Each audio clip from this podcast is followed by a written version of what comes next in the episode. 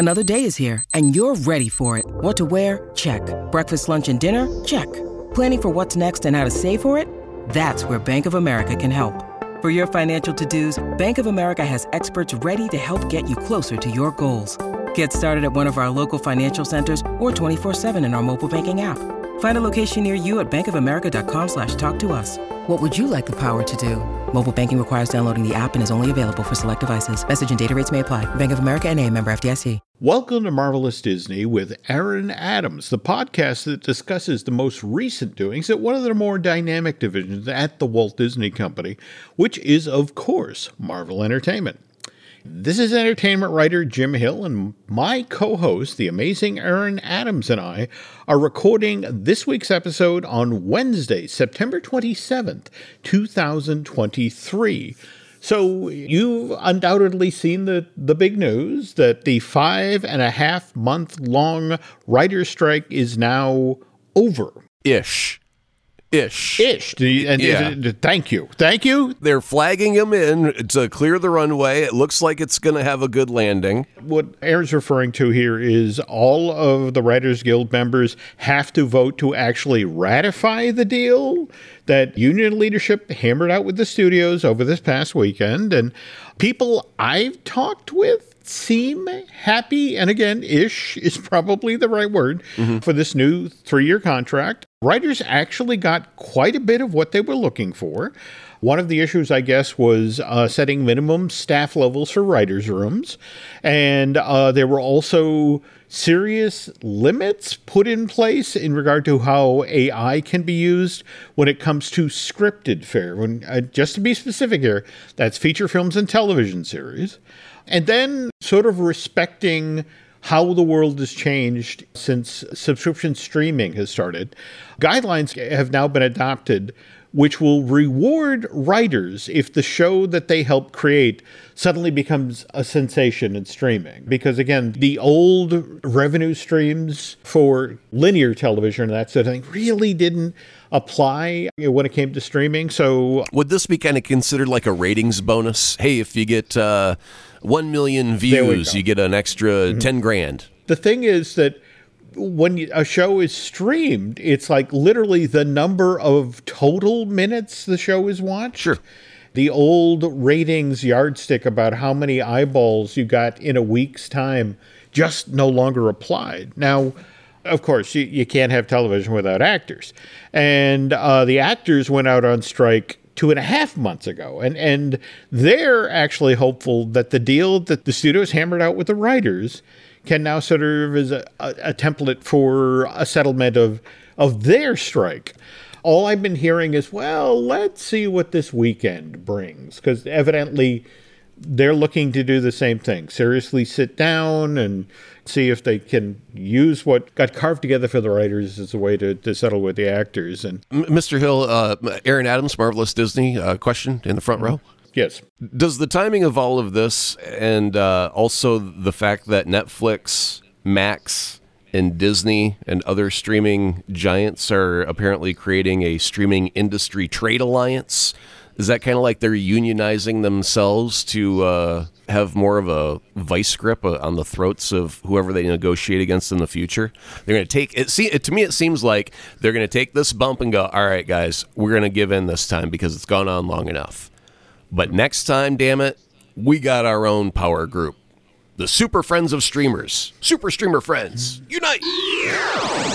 Seem how it was only this past weekend where the actual CEOs, you know, the the uh, the Igers, the Zaslavs, and that sort of thing, got in the room.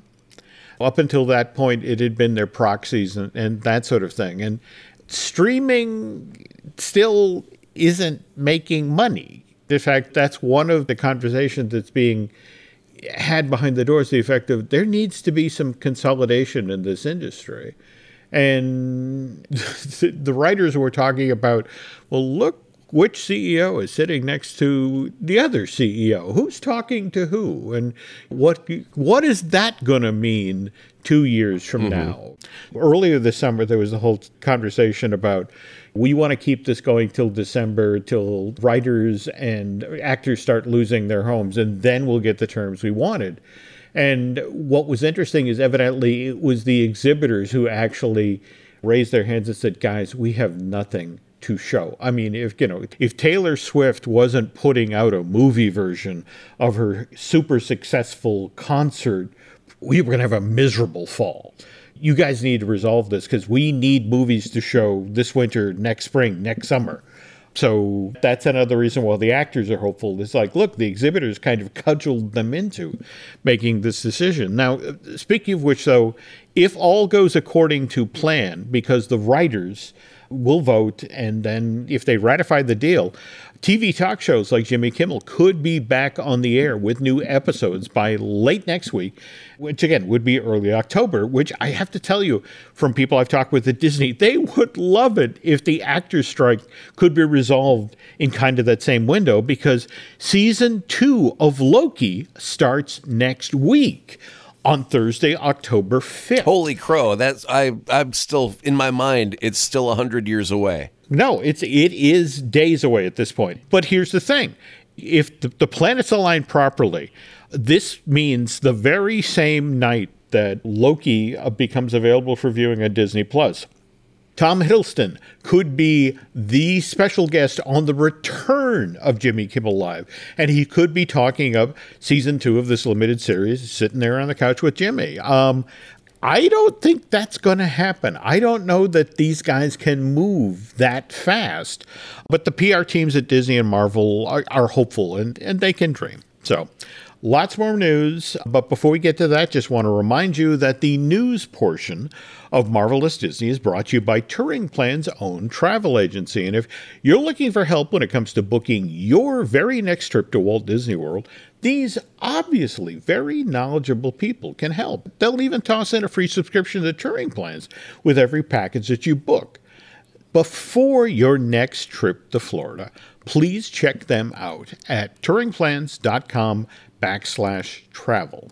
So we were just talking about Loki, and Disney at this point is just desperate to find a way to, to promote season two of this series without involving the actors. And so, did you see they just put up online a cut scene from Thor uh, Ragnarok, which features Throg. I have not seen that clip. I've, I saw another thing that they were putting out to promote it. But go ahead and tell me about Throg because I love me a good Throg story.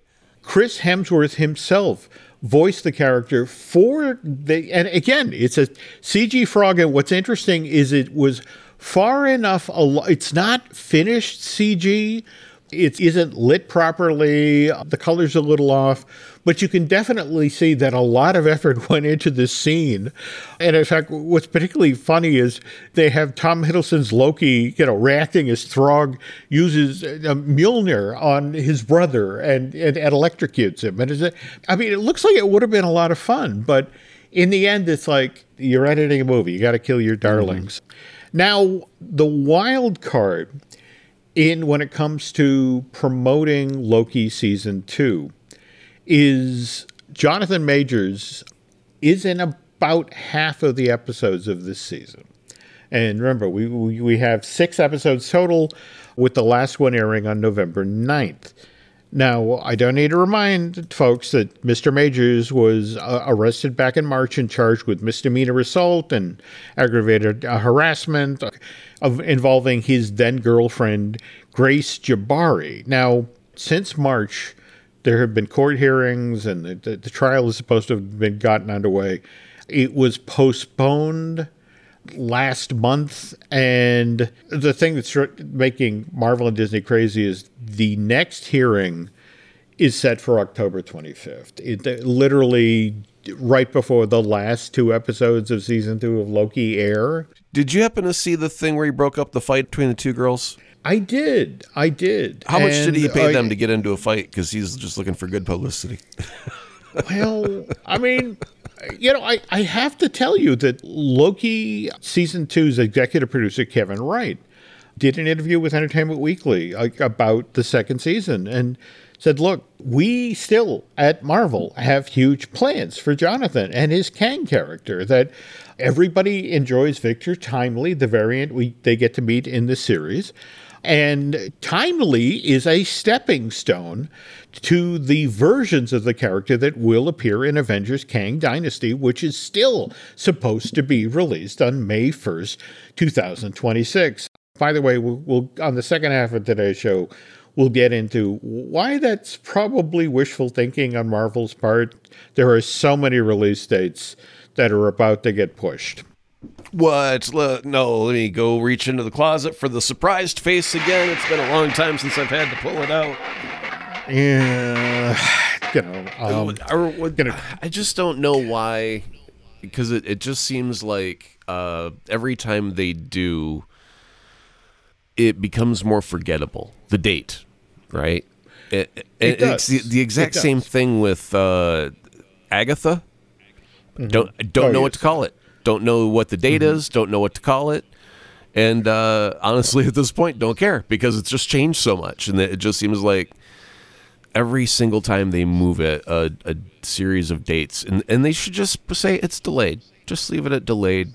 When when the actors strike and the writers strike is done and complete, and mm-hmm. people actually are working again, then they can actually make an accurate guess as to when something might feasibly come out, and then you know put out one date instead of spending a whole boatload of money redoing uh, release dates and announcements and ads. Anyway, you are correct. There is, you know, when you print posters, when you cut commercials, and you have to change them, uh, that makes people at the studio level crazy. But remember how we started off today's show. It was the exhibitors that ultimately convinced the studio heads look, you need to settle this. We need movies.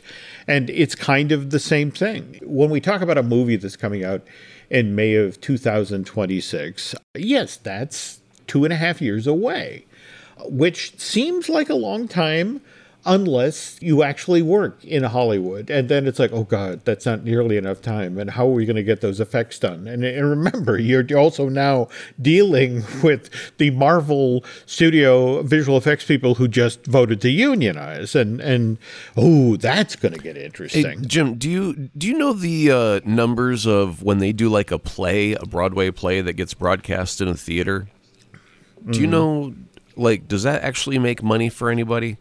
What's the audience for that?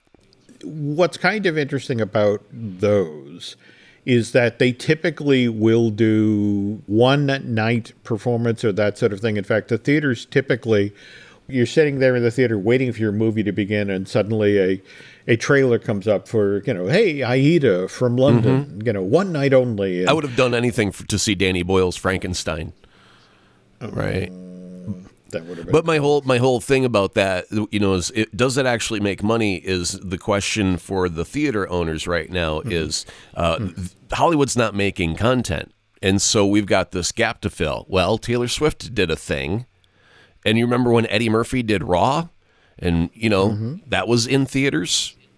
Mm-hmm. Well, that doesn't take anything to, to do. That took Eddie Murphy and, and a full auditorium and a camera.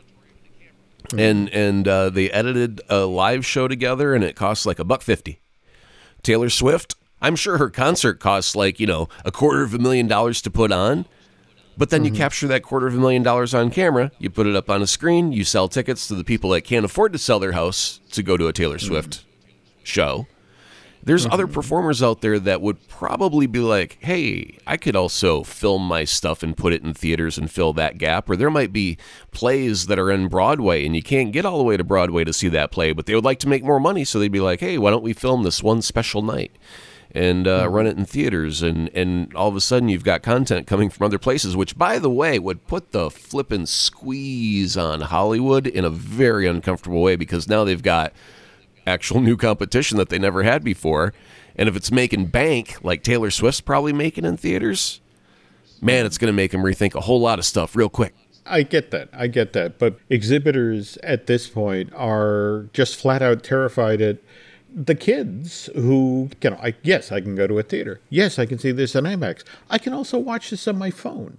And especially now in this era, we've taught people that, oh, well, if you're willing to wait eight to 10 weeks, that will become available as a digital download. And, and that's just what's so interesting about this particular time in show business history that there are these seismic events going on and people get excited by flashy new things like AI, but at the same time, it's still the threat of there's a whole audience out there that has to be convinced now that they need to see something in theaters. And it used to be the Marvel movies that did that, you know, and it's Bob Iger himself who said that, yeah, you know, maybe all of the stuff we're putting on Disney Plus has actually eroded the value of what we're doing theatrically. But speaking of, of going back to Disney Plus and again talking about Loki season two and Kevin Wright's hope that, you know, everyone's going to love Victor Timely and be really excited and come out to see Kang Dynasty in May of 2026.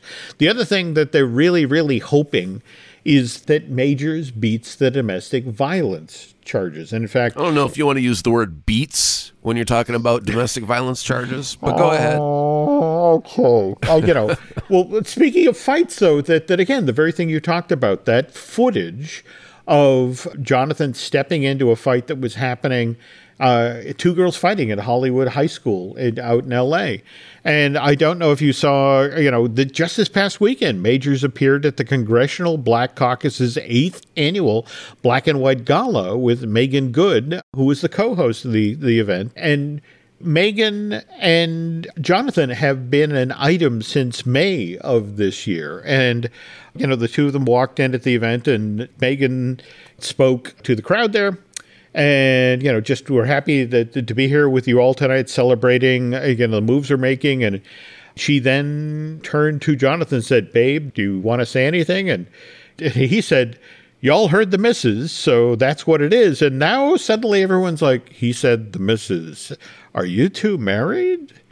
Just one of these things where interrupting the fight at hollywood high school introducing someone he's been dating as while as the misses I, I've been doing this long enough to, to, you know, it's like, wow, who is doing your PR now? Yeah, they're slick. You know, and remember, you know, the trial has been pushed and pushed and pushed.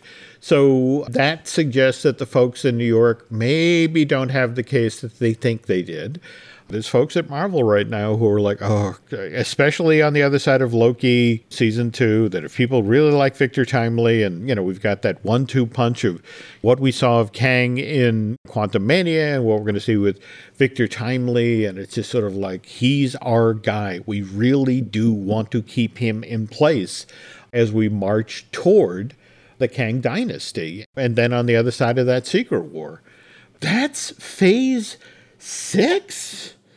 And, and in fact, Phase Five uh, is supposed to end with uh, Captain America, Brave New World, and Thunderbolts, two projects, which again, because of the actor strike and the writer's strike, got disrupted. And then, you know, Phase Six is supposed to kick off with the Fantastic Four film, which remember, we had some news on the casting, but even then they hadn't locked it down. So, so we are just talking about Phase Five. On last week's show, uh, we brought up the fact about the controversy of the cost of making the Marvels, with Vanity Fair reporting 130 million, where Forbes, 24 hours after that, reported that the film actually cost 274.8 million. Did you get that sorted out? What was it? I called everybody at Disney, and you know, people have been given talking points when you you ask them and they're like, "Oh yes, the Marvels. Yeah, did you see we just got our PG-13 rating? Look at the sizable audience that'll be able to turn out for that." And it's just sort of we're not going to talk about the cost. No, look at that PG-13 rating. Oh my God, when that movie comes out on November 10th, oh, it's going to do great. So what was kind of interesting, I also was asking them about the Avengers Vault, which opened at California Adventure on September 18th what's interesting is if you go in there right now, there's not a lot of Captain Marvel, uh, the Marvels merch in there. Lots of Loki stuff, though. Well, they are they, they're good with their timing.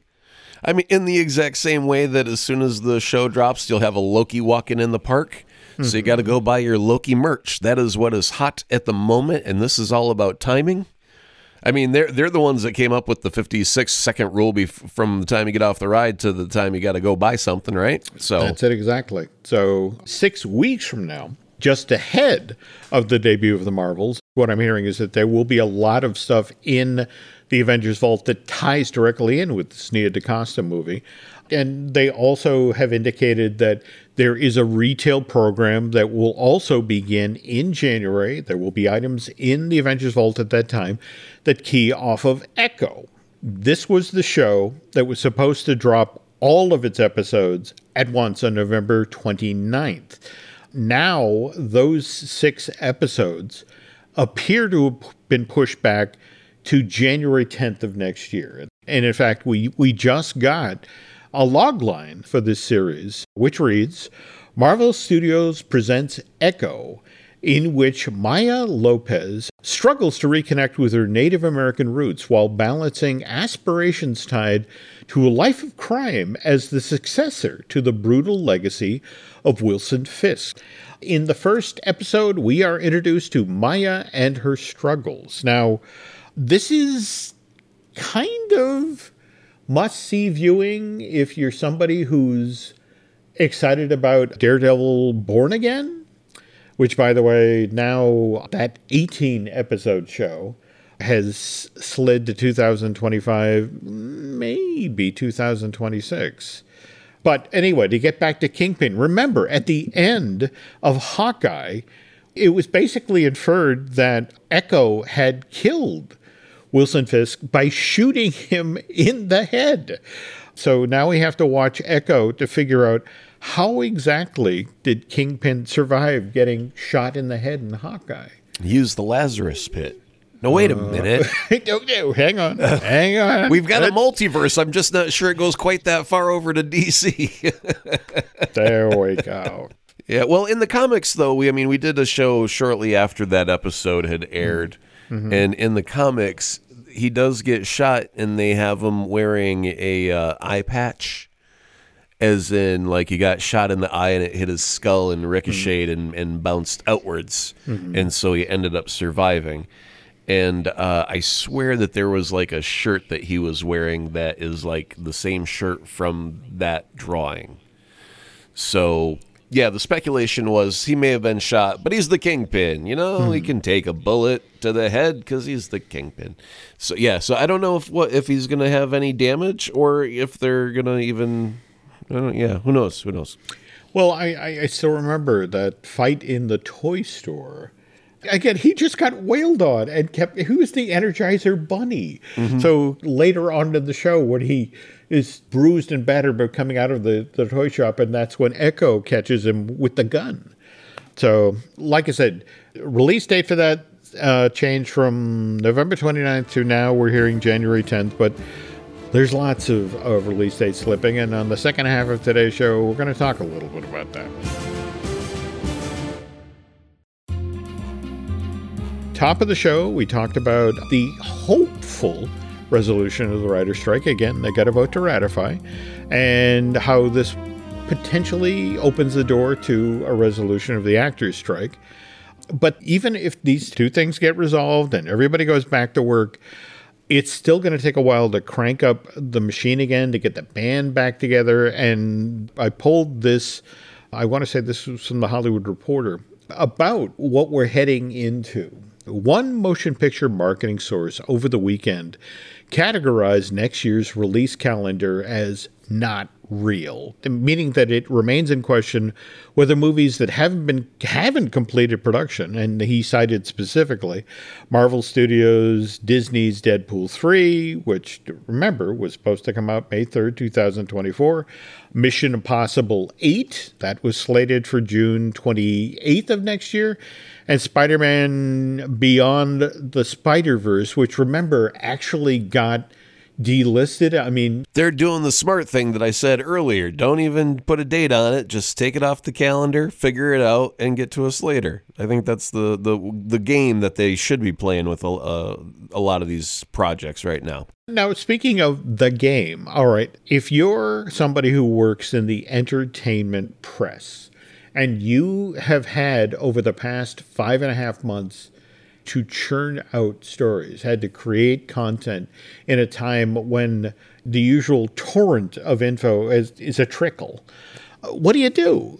If you're Rolling Stone this past week, what you did is you posted a story with the headline, The 50 Worst Decisions Hollywood Has Ever Made. It tries to be both flip and serious. I mean, the guy who wrote it really does know his Hollywood history. Like, for example, to his way of thinking, the number one most terrible decision Hollywood ever made was shooting The Conqueror. Uh, have you ever seen this? The John Wayne movie with, with Agnes Moorehead about the the life of Attila the Hun? No.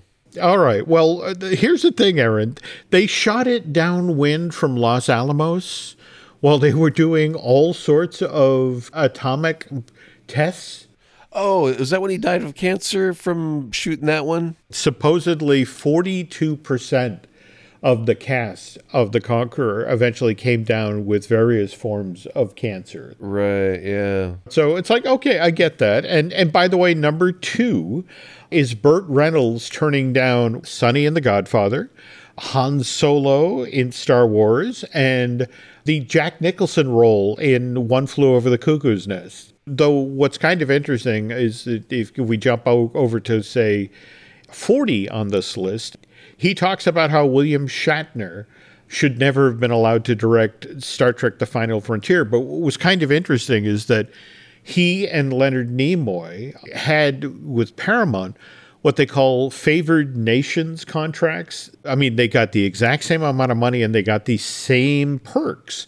And so, for example, when when Leonard Nimoy got to direct The Search for Spock, it was like, well, no, I get a shot at directing a movie as well. And, you know, but the, the difference is, is Leonard Nimoy was actually a, a pretty good movie director. In fact, he mm-hmm. he did uh, Three Men and a Baby for Disney, and mm-hmm. it, it, made big bucks. Whereas Final Frontier is, is damn near killed Star Trek as a film franchise. And but then to pivot back to the Marvel world, this author cites as number 33 on the list sewing up Deadpool's mouth in X Men Origins yeah. Wolverine. Wholeheartedly agree with that.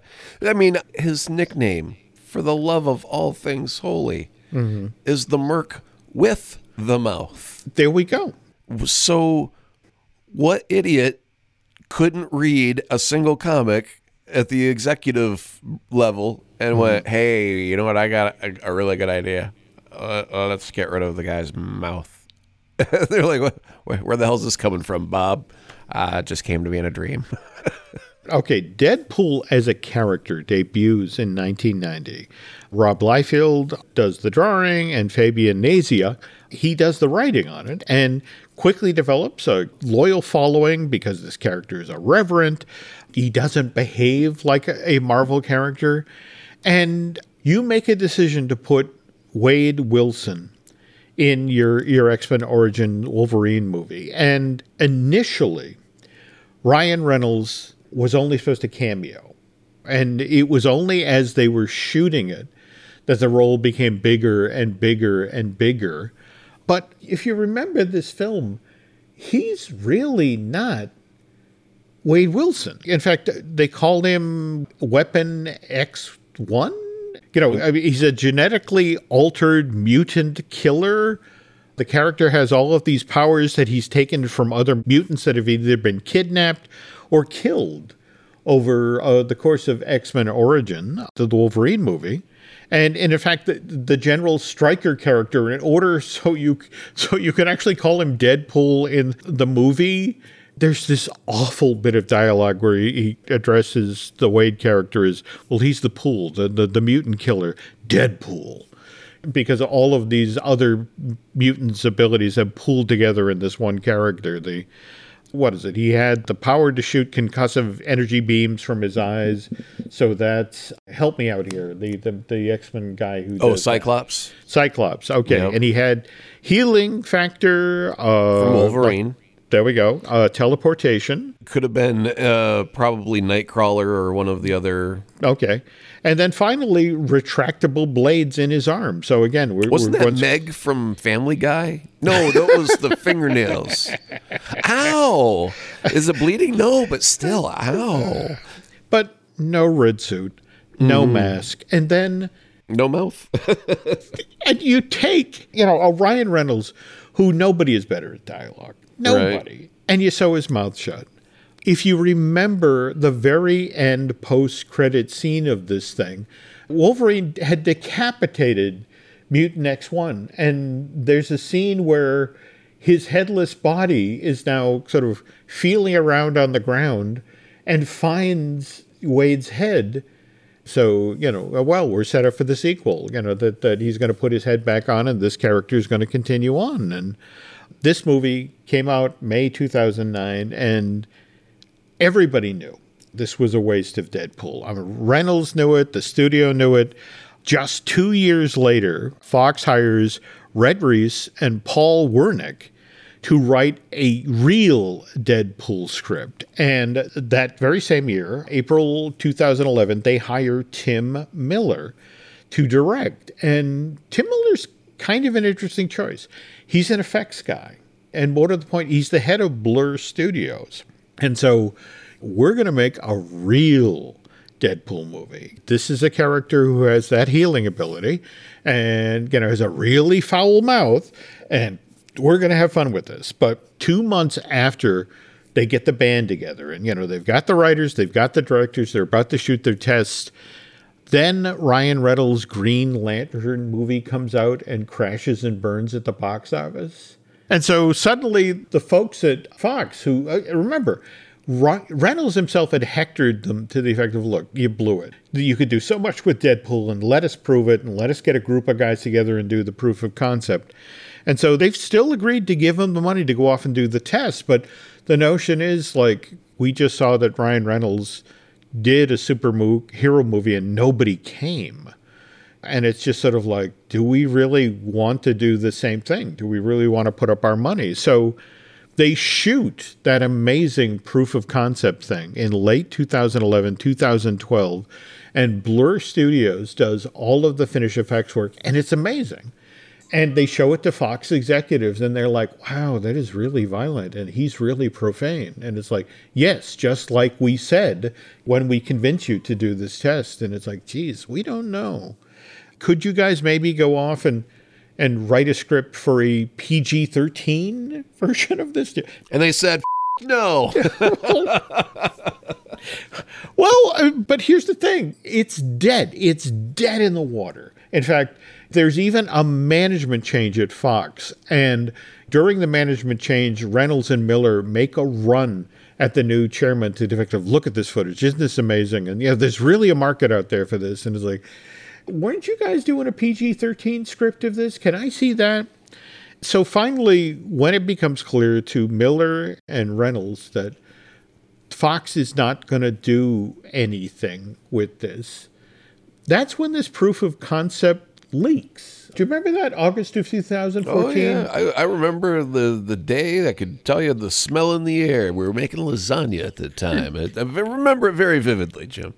And it was so startling to see this just violent as hell, profane as hell, funny as hell, and, and dynamic and great. You know, in fact, what absolutely I love about this proof of concept is when we finally actually got the really for real Deadpool movie in 2016, they just dropped it straight into the movie. I mean, there mm-hmm it wasn't a question of, oh, we need to change this, we need to fix this. It's like, no, this was a chunk of the movie. We always intended it to be a chunk of the movie. And Fox got embarrassed into the fact that everybody's like, I would pay money to see that movie right now. And you've had this how long? This has been in the can for two and three years. What's wrong with you people? And so, what Fox then did begrudgingly, it's like, all right, well, here's some money. You know, certainly not all of the money you wanted to make. Your, it's in your, Canadian, by the way. It's got a little. You, you only. It's not quite ten million dollars. It's like nine and a half. There we go. There we go. But then it comes out, and and and remember, you know, two years later we got our sequel. At that point, the two films combined. $1.5 billion at the worldwide box office. And in fact, that is ultimately why Deadpool 3, you know, the studio had to admit, yep, just as profane, you know, just as violent, because that's what the audience wants. Well, I mean, that's what the character was. And also, after having such a failure and hmm. disappointing the fan base, Yeah. the I think the releasing of that little clip mm-hmm. was saying, "Look, guys, we did it the true way." Mm-hmm. And the studio wants to screw it up. So if we mm-hmm. can get you all riled in a frenzy saying, we want this, and that kind of backs the studio into a corner of, of all right well i guess we'll have to try that. Uh, what's what better way to fix the error than like this pure distilled you know straight out of the vein deadpool type of stuff? you know it's it's it was the right move. I'm glad they got away with it. But at the same time, you know, just when you look back at X Men Origins Wolverine, by the way, from friends who have read the script and have seen the footage for Deadpool 3, it's like they have fun with that one. You know, that, that they go back there and evidently a couple times. So, anyway, moving on here. 22nd on the Rolling Stones list of the worst decisions that Hollywood ever made. Howard the Duck, uh, released to theaters August 1st, 1986, by uh, Universal Pictures. George Lucas spent $37 million to make this film. It only sold $36 million worth of tickets. I have to take issue with this. no i i, I actually had to uh, just right now order a subscription to rolling stone just so i could cancel it because of of that howard the duck comment i, I just say uh, good day sir good day Yeah, And- well, I mean, I- if you actually watch the movie, I mean, look, it's not perfect, but it has amazing effects. The Howard outfit, the animatronic outfit, it is amazing. And to be honest, it also has one of my favorite lines in Hollywood history. There's there's the moment where this machine is malfunctioning and bringing in the dark overlords of the universe to take over the earth and you know various pieces of equipment are on fire and there's one technician who's like my eyes my eyes and howard turns to the camera and just flat out says this does not bode well. I, I have been using that for 37 years now. Just whenever it's you know something is really off and this does not bode well. On, on the other hand uh, to go back to the dark overloads of the universe this is industrial light and magic using its go motion stop motion system uh, it, it was an interesting bend on what ray harryhausen used to be it was to try and get blur wasn't it in that's the- it exactly. Okay. There we go. Yeah, the, the the notion was that rather than classic stop motion is you move the figure, take a picture. You move the figure, take a picture. Where it with go motion, it was as you went to take the picture, the armature there was a motor in the armature that would move it just slightly during the shot. So as Aaron just mentioned, you would get blur with the stop motion, which would make the figure look that much more lifelike. And that was amazing. And Howard is now a beloved part of the Guardians movie universe. Likewise, the animated Marvel What If, beautifully voiced by Seth Green, uh, rather than Chip Zien, who voiced uh, Howard in the the 1986 film. And by the way, for you Broadway fans out there, uh, Chip Zien played the baker in the original Broadway production of Stephen Sondheim's Into the Woods, and you know, for some reason, kept this credit out of Playbill. For some reason, he, hmm. you know, he he wasn't ready to share that with the audience. But the poor writer at Rolling Stone, because there was nothing to write about, because everybody was on strike. Now, at least that the writers are coming back, and hopefully the, the actors will resolve their issues with the Producers Alliance soon, and we can all get back to, to telling real stories. And speaking of, of, of real stories, if, if you want to know what really goes on behind the scenes on Madison Avenue, you have to, have to, have to listen to Aaron's wonderful Patreon show, 32nd Street. And what are you going to be shocking me with this week? Oh, definitely, Jim. I recommend that you do not listen to this week's 32nd Street because we're still trying to appease our, our listener, uh, Robert Orth. And one of the things that Robert wanted to uh, hear more of were behind the scenes radio stories. And uh, none of them are good. None of them are good. There's many laws that are broken. People people should have been in jail. Some people could have died. Uh, and uh, oh, and celebrities were involved. Okay, that's my wheelhouse. You know, uh, okay. Uh, Yeah. And also have seen you on on social media over the past week or so. You're still on on Twitter, right, or X, or what we're calling it. Y- yep, on X at Azaprod, A Z A P R O D. Uh, I don't even know what the hell I'm tweeting nowadays. It's it's uh, there's things, but like you said, the news is slow, No, I and so that. there's not a lot going on. Okay. Well, I, I, I myself am also still on X. Likewise, Instagram is Jim Hill Media. And then over on Facebook is Jim Hill Media News. And we also have a number of other podcasts here. For example, Disney Dish, which I do with Len Testa. Fine Tuning, which I do with Drew Taylor, uh, who, by the way, has his own podcast that he does uh, with Charles Hood, and that's Light the Fuse, the official Mission Impossible podcast. And and we just recently, uh, Brian Gahn and I, did a brand new episode of Looking at Lucasfilm. Uh, before I forget, if you could do Aaron and I a favor, if you could head over to Apple Podcasts and rate and recommend, well, not just the show you're listening to right now, Marvelous Disney, but also 32nd Street. That would be very helpful. And if you really, really like what you heard here tonight, if you want to head over to Bandcamp and subscribe, that would be cool. And one final thing, because it's literally coming up the road right now.